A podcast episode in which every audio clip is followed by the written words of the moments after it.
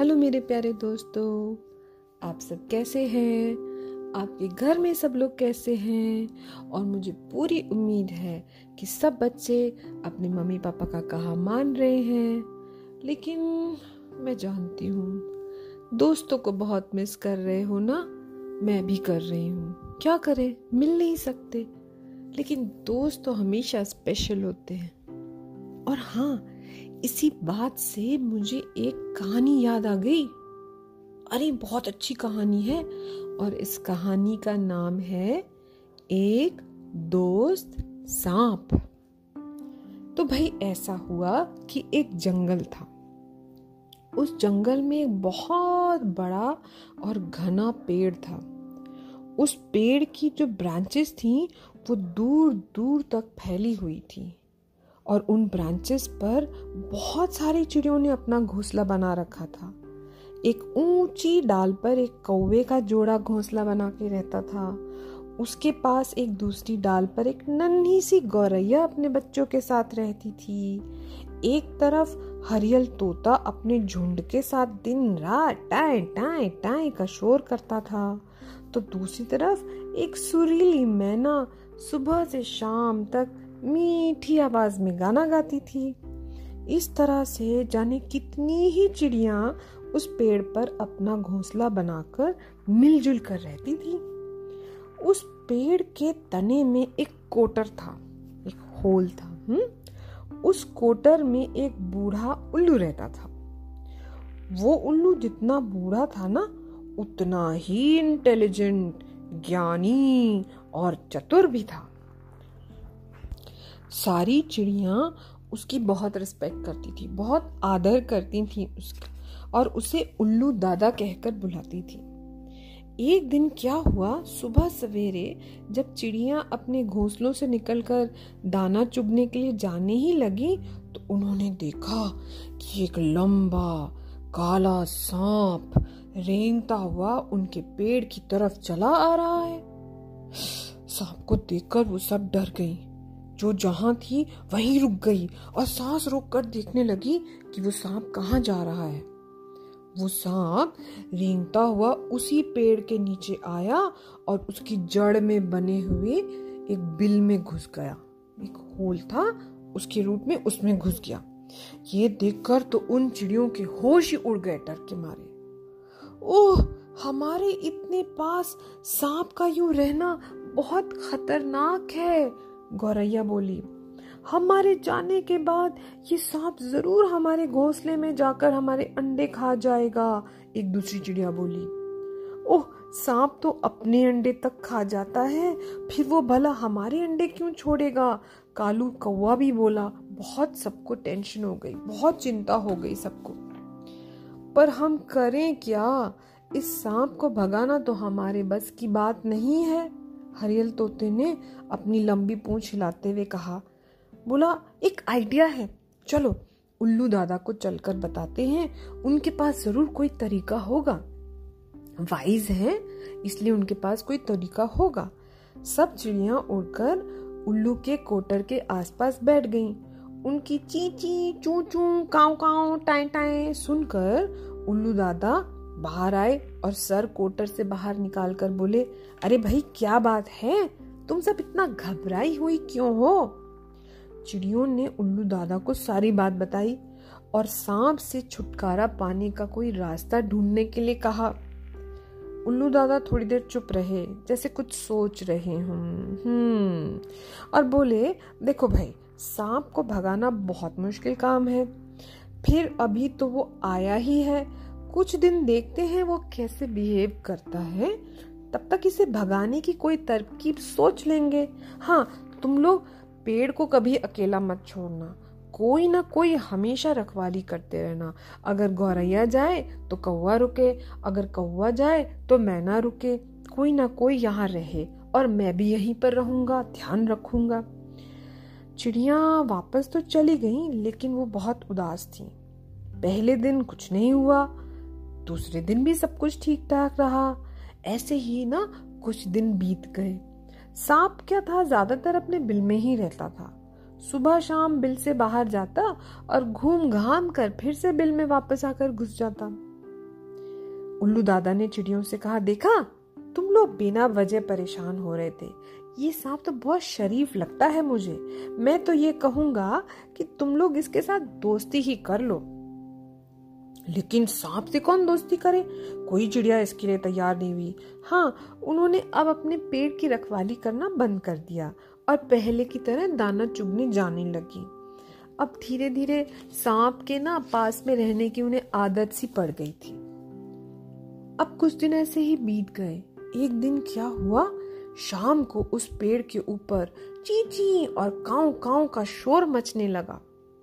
अब क्या हुआ? उल्लू दादा ने कोटर से सर निकाल कर पूछा।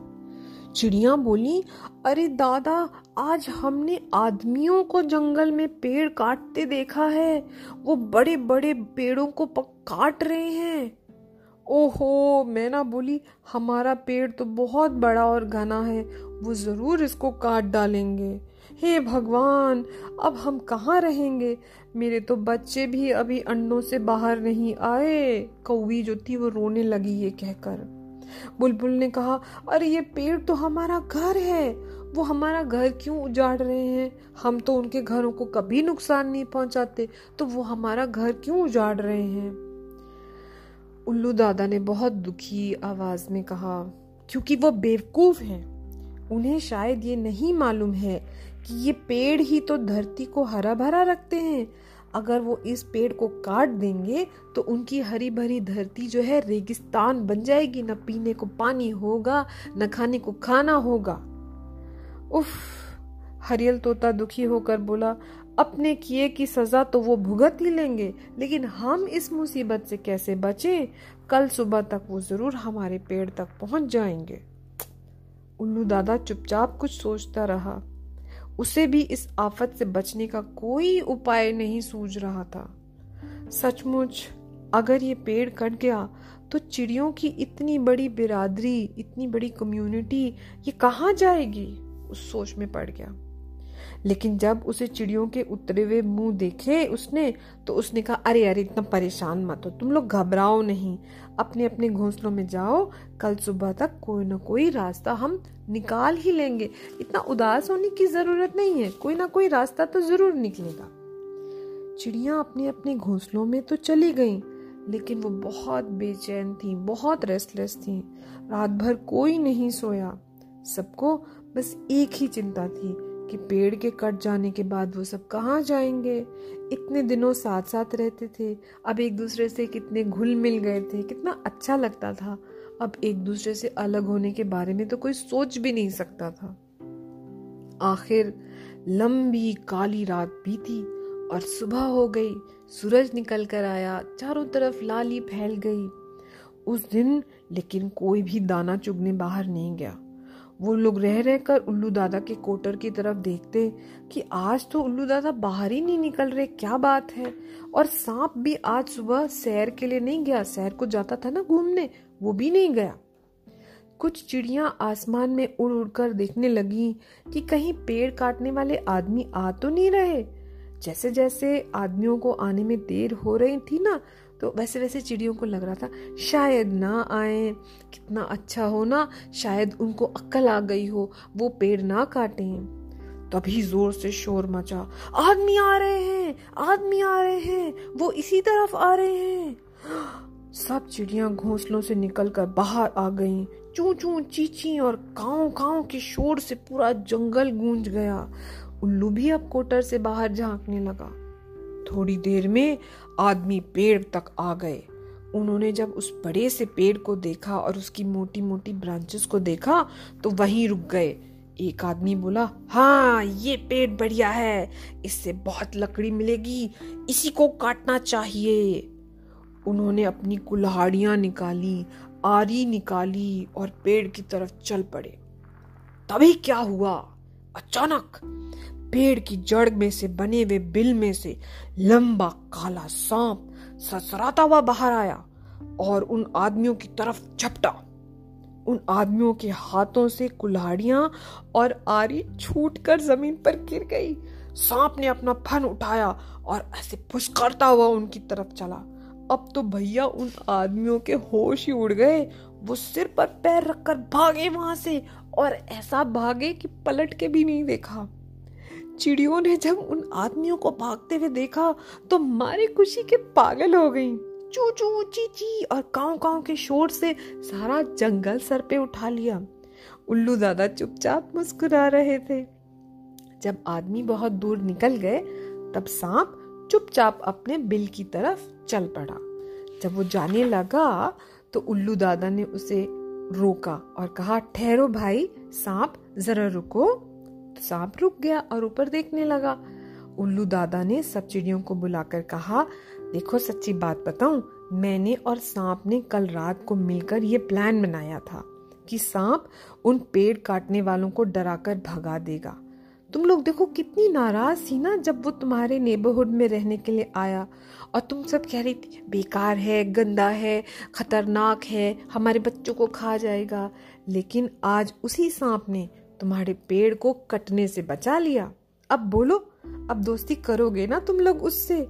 ये तो एक दोस्त सांप है।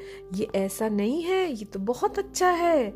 सारी चिड़ियों ने ज़ोर से कहा हाँ ये हमारा दोस्त है। तो हमने आज की कहानी से ये सीखा कि एकदम से किसी को देखकर ऐसे नहीं कहना चाहिए। ये हमें अच्छा नहीं लग रहा। इसकी शक्ल अच्छी नहीं है। इसके कपड़े अच्छे नहीं हैं। हमें उनको देखना चाहिए, उन्हें समझना चाहिए, तब जाके पता चलेगा कि वो अच्छे हैं, कि बुरे हैं। और अच्छे निकलेंगे तो आप उनसे दोस्ती करके रखेंगे। तो इस तरह से चिड़ियों के पेड़ को उस सांप ने बचा लिया। और कहानी हो गई खत्म। और पैसा भी हो गया हजम।